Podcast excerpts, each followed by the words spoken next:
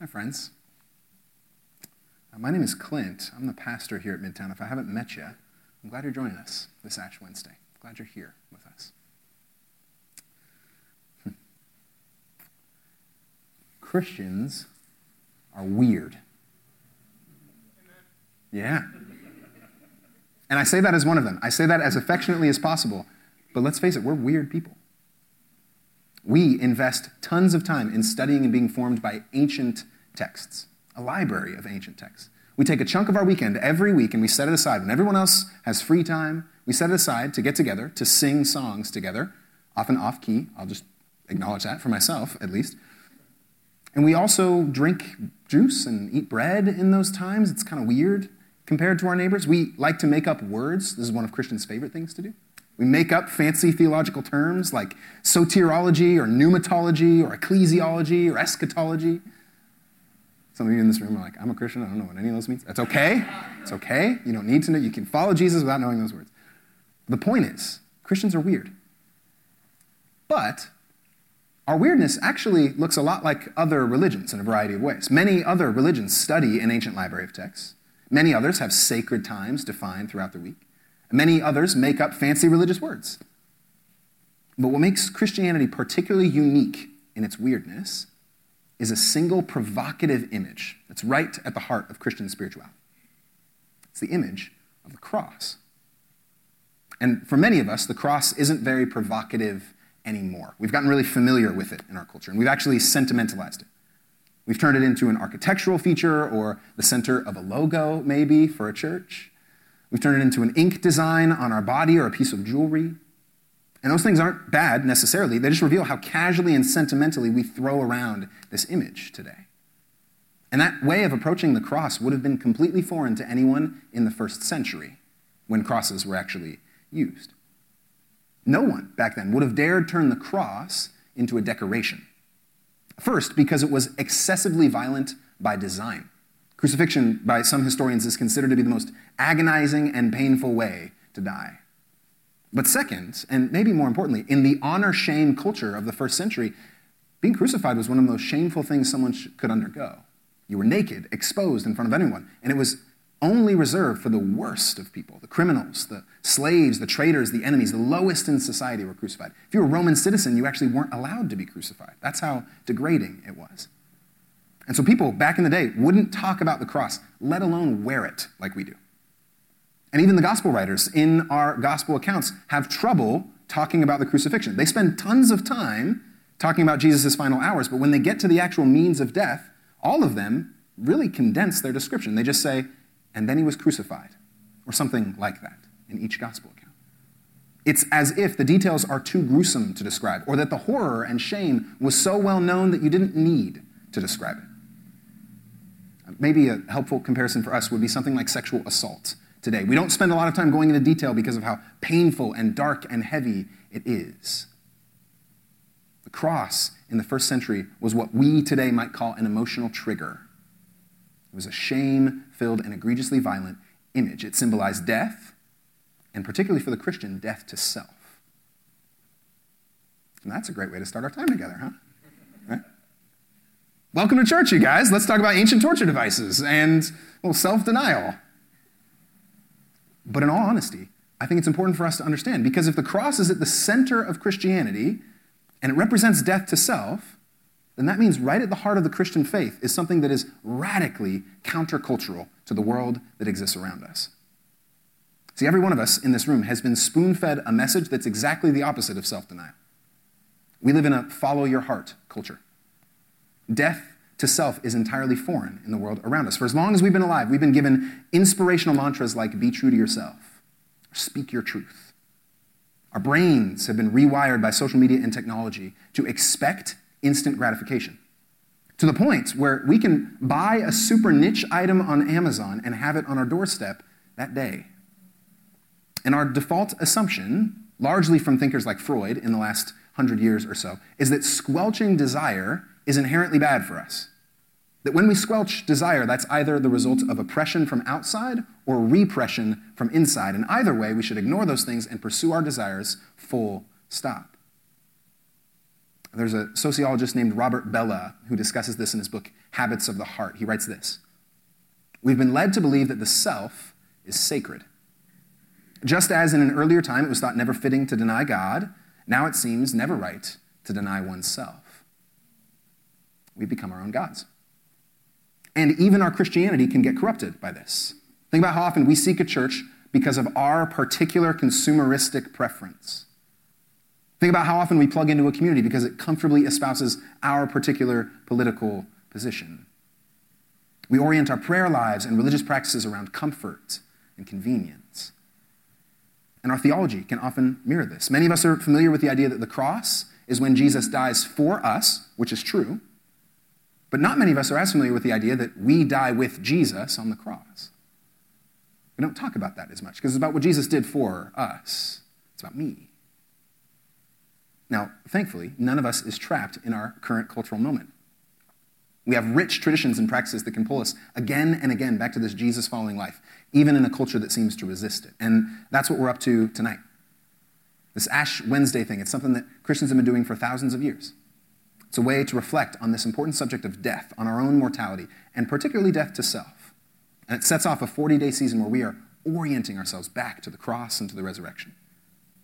And so during this season, we at Midtown are starting a new teaching series and a set of practices that we're all going to take on together. The series is called You've Heard It Said, but Jesus Says to You. You've heard it said, but Jesus says to you. And for the next seven weeks, we're going to be examining some common misconceptions we hear about who we are and who God is and what this world is all about. And we're going to listen to the words of Jesus and how he points us to a transformative picture of life on the other side of that. And we're going to do this together in a few main ways. First, in our teachings together, starting tonight and then on Sunday mornings. We'll gather together and hear the words of Jesus. But uh, second, tonight and on Good Friday, we're going to have some space for meditation and reflection. So that's what these stations are scattered around. We're going to have that after our teaching tonight. So you guys will get some chances to reflect on this in your own life. And then, third, there's a weekly devotional that we've created. You hopefully picked one up on your way in. If you need one, you can grab them at stations on your way out. Uh, but this weekly devotional is designed for your own personal prayer time so that you can reflect on ways you might need to move away from what the world has said and uh, reside in what Jesus says instead. And so tonight, we're going to start by examining the words that you've heard in our culture follow your heart. And we're going to look at how Jesus dispels that notion and actually points us to a radically different picture of life, of transformation. So if you have a Bible, I invite you to open it with me. Maybe it's on your phone, that's okay. We're going to be in uh, the Gospel of Matthew, chapter 16. Matthew is the first book in your New Testament, if you're flipping there. Matthew chapter 16, starting in verse 21. If you don't have a Bible, that's okay. The word's going to be behind me on the screen, so you can follow along there. Matthew chapter 16, starting in verse 21. From that time on, Jesus began to show his disciples that he must go to Jerusalem and undergo great suffering at the hands of the elders and chief priests and scribes, and be killed, and on the third day be raised.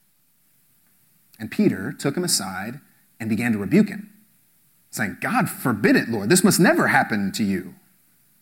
But he turned and said to Peter, Get behind me, Satan. You are a stumbling block to me, for you are setting your mind not on divine things, but on human things. Then Jesus told his disciples, If any want to become my followers, let them deny themselves and take up their cross and follow me. For those who want to save their life will lose it, and those who lose their life for my sake will find it. For what will it profit them if they gain the whole world but forfeit their life? Or what will they give in return for their life? This is the word of the Lord. Thanks be to God. We arrive at this passage here in verse 21 fresh off of Peter's remarkable confession of belief.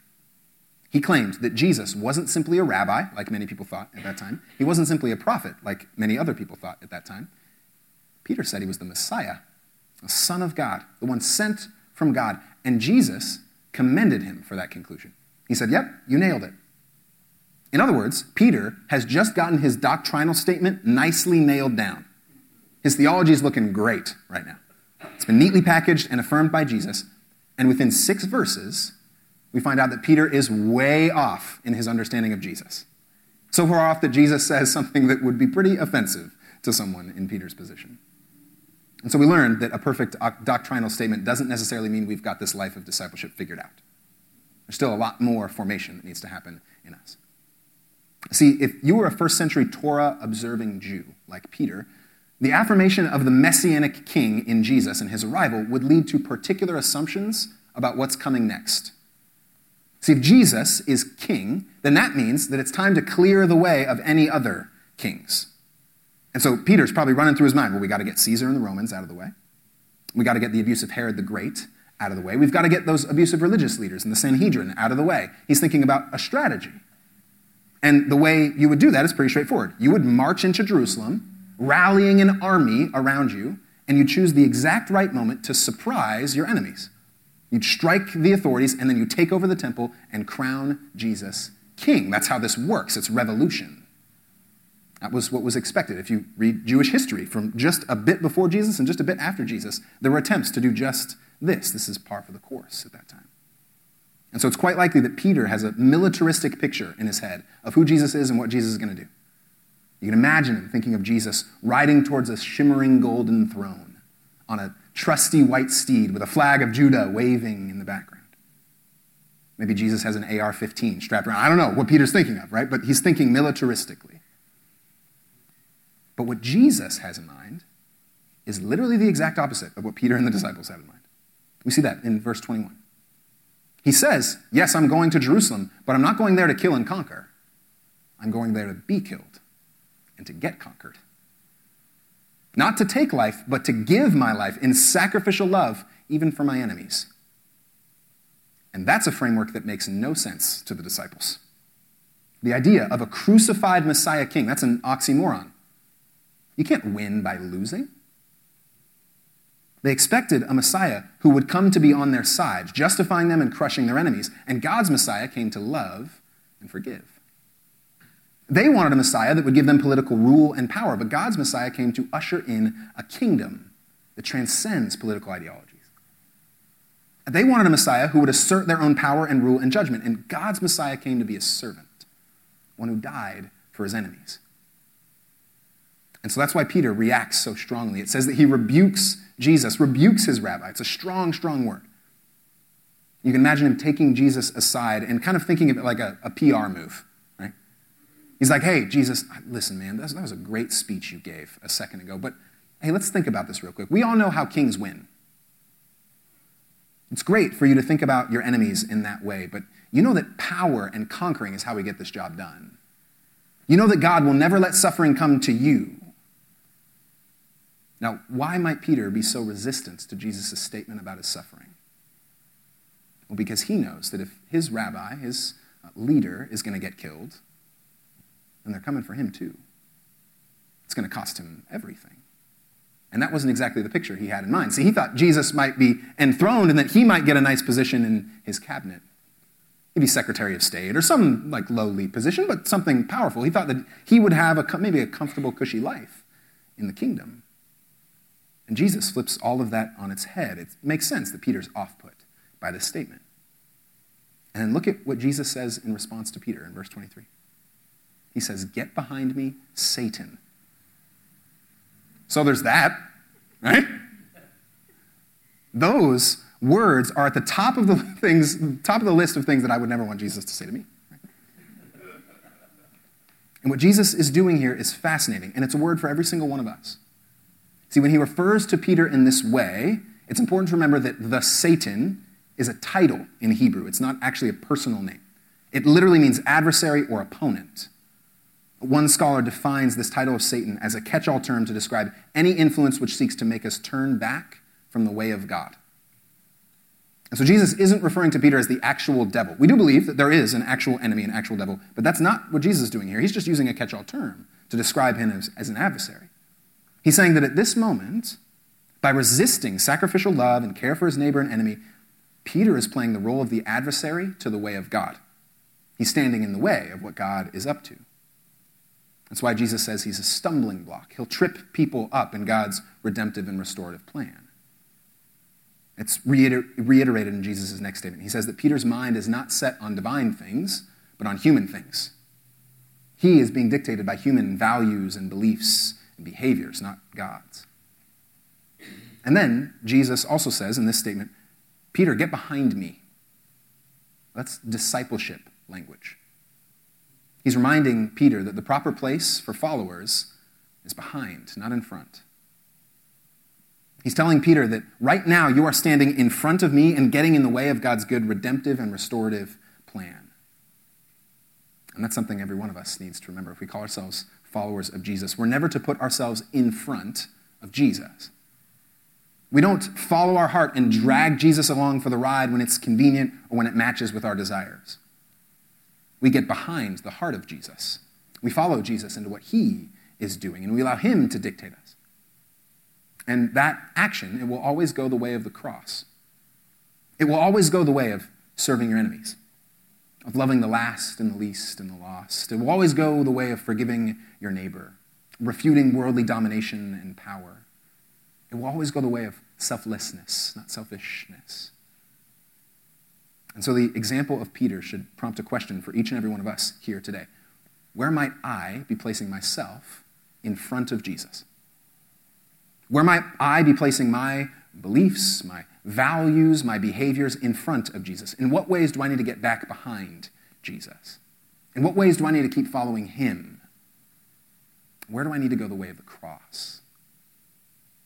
And it's at this point, as Jesus is seeing the disoriented heart of Peter, that he extends a three part invitation to his disciples. And notice that it is an invitation in this passage. He says, If any wants to become my follower. He doesn't say, Hey, you guys better shape up, get your act together. He's inviting them. He's saying, If you want this life, it's available for you. Here's what it looks like. And he mentions three different things in the preceding verses. He says that a life with Jesus, true, lasting, eternal life, starting now and going into eternity, consists of three things denial of ourselves, taking up our cross, and following Him. Self denial, taking up our cross, and following Him. Just a short word on each. First, denial of self. It's important to help clarify what Jesus is saying and isn't saying here, because this sort of denial of self can become masochistic and harmful if wrongly applied. For instance, I had a friend who was in ministry a few years back, and he looked at this passage and said, You know what? I'm going to completely suspend even my own well being for the sake of the kingdom. And so he spent more than a year barely sleeping, like less than three hours a night. He ate very little, and he was constantly seeking to serve the Lord in everything he did. And it put him in the hospital. He almost died. Jesus, here, when he says, deny yourselves, he's not saying deny your physical, emotional, mental health. He's not saying deny parts of your wiring and your personality. Introverts, it's okay to be an introvert. Extroverts, it's okay to be an extrovert. He's not even necessarily saying deny every desire that pops into your hearts and minds. What he's saying is that we have to become people who are not defined and ruled by us. Our self cannot become the dominant principle that orients the whole of our life. We must turn away from the notion of self rulership we need to become people whose thoughts, whose hearts, whose bodies and lives are shaped by the way of Jesus. And so in Christianity, true life, is not found in masochism, but in giving up the presumption that our own heart always knows best. We're to become people who examine our values, our beliefs, and our behaviors in light of Jesus and allow Jesus to reshape those things.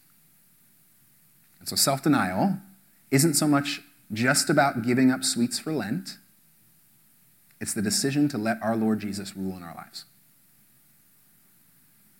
So, what in your own life right now might be something that Jesus is calling you to deny? What are the desires that might need to be submitted to Jesus in your life tonight?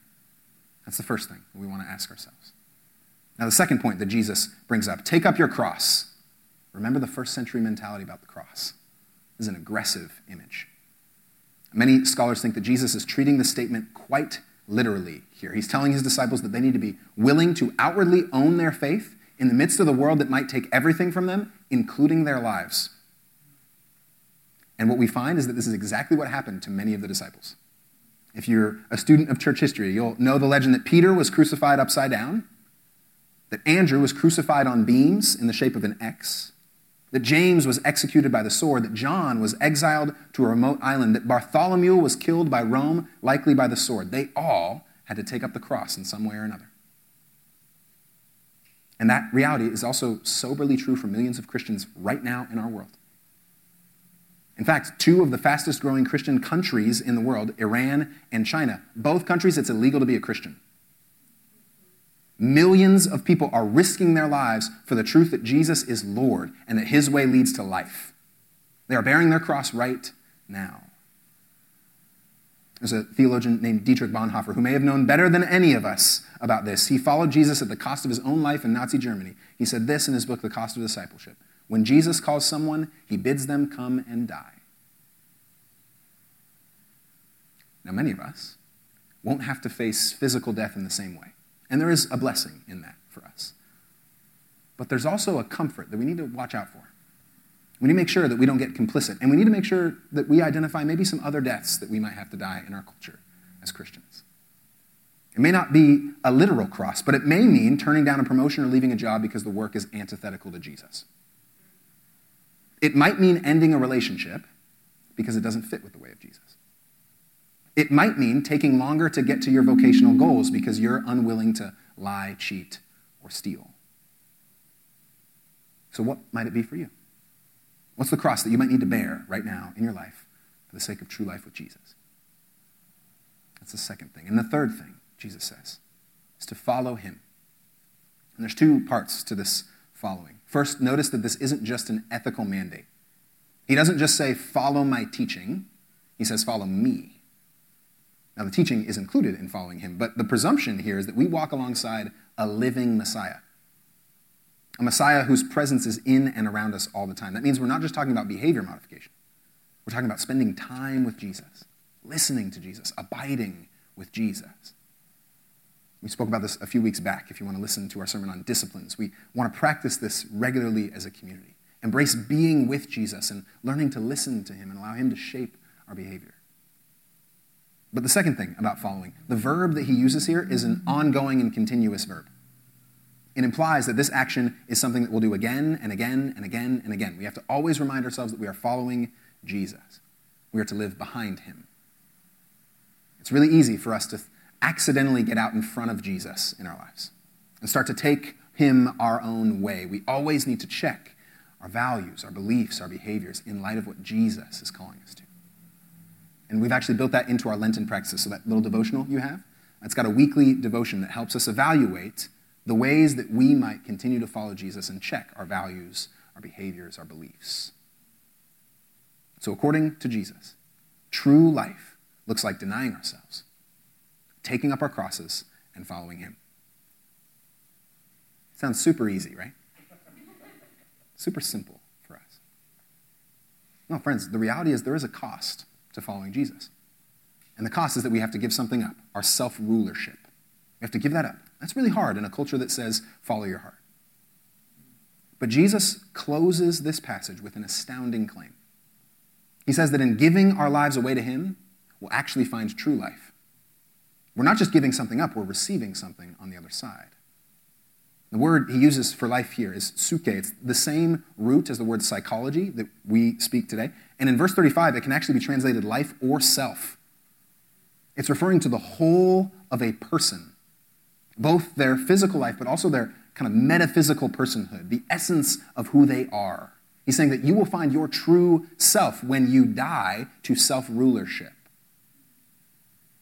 The notion is that we can be rid of the false self break the chains of the false self and live into who we were made to be by giving up our grasp on our own decision making and allowing Jesus to shape us instead.